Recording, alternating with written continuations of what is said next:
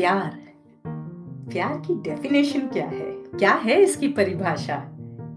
प्यार बच्चों से बेहतर और बेटर कोई ना तो समझता है, ना फील करता है। एक बार कुछ प्रोफेशनल्स प्यार पर स्टडी कर रहे थे। उन्होंने चार से दस साल के बच्चों से पूछा कि बच्चों, प्यार का क्या मतलब होता है? वॉट इज़ लव इतने मीनिंगफुल इतने डीप और इतने प्यारे जवाब मिले कि आप भी सुनकर हैरान हो जाएँगे। तो चलिए आपको मज़ेदार जवाब सुनाती हूँ। श्रेया, जो कि आठ साल की है, उसने कहा, जब मेरी दादी को आर्थराइटिस हुआ और वो छुप कर अपने पैरों के नील्स में नील पॉलिश नहीं लगा पाती थी तो मेरे दादू, जिनके हाथों में आर्थराइटिस था, वो उनके पैरों के नील्स में नील पॉलिश लगा देते थे। दिस इज़ लव जब आपका नाम कोई प्यार से पुकारता है तो ऐसा लगता है कि आपका नाम सेफ़ है। जैसे चार साल के कृष्णा को उसकी मम्मी कृष कहकर पुकारती है। प्यार वो है, जब आप बाहर खाना खाने जाते हैं और अपनी सारी फ्रेंच फ्राइज किसी को दे देते हैं, बिना उनसे उनकी फ्रेंच फ्राइज मांगे। पाँच साल के रोहन को प्यार यही लगता है। जब मम्मी मेरे पापा के लिए चाय बनाती है और चाय सर्व करने से पहले एक सिप ले लेती है चेक करने के लिए कि चाय अच्छी बनी है या नहीं। सात साल की कायना के लिए प्यार का मतलब यही है।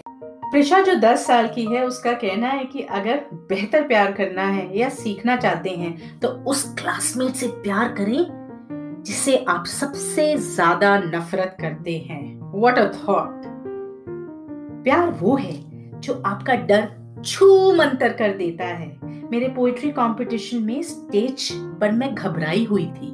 सारी ऑडियंस मुझे देख रही थी ऑडिटोरियम में। लेकिन मेरे पापा मुझे दूर से स्माइल और वेव कर रहे थे। उनको देखकर मेरा डर छू मंतर हो गया।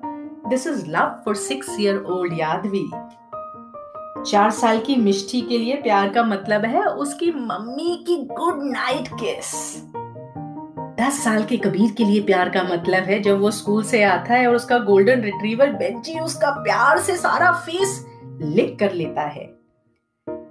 मुझे पता है मेरी बड़ी बहन आशी मुझसे बहुत प्यार करती है क्योंकि वो मुझे अपने सारे पुराने कपड़े दे देती है। और उससे मार्केट जाना पड़ता है अपने लिए नए कपड़े लाने के लिए।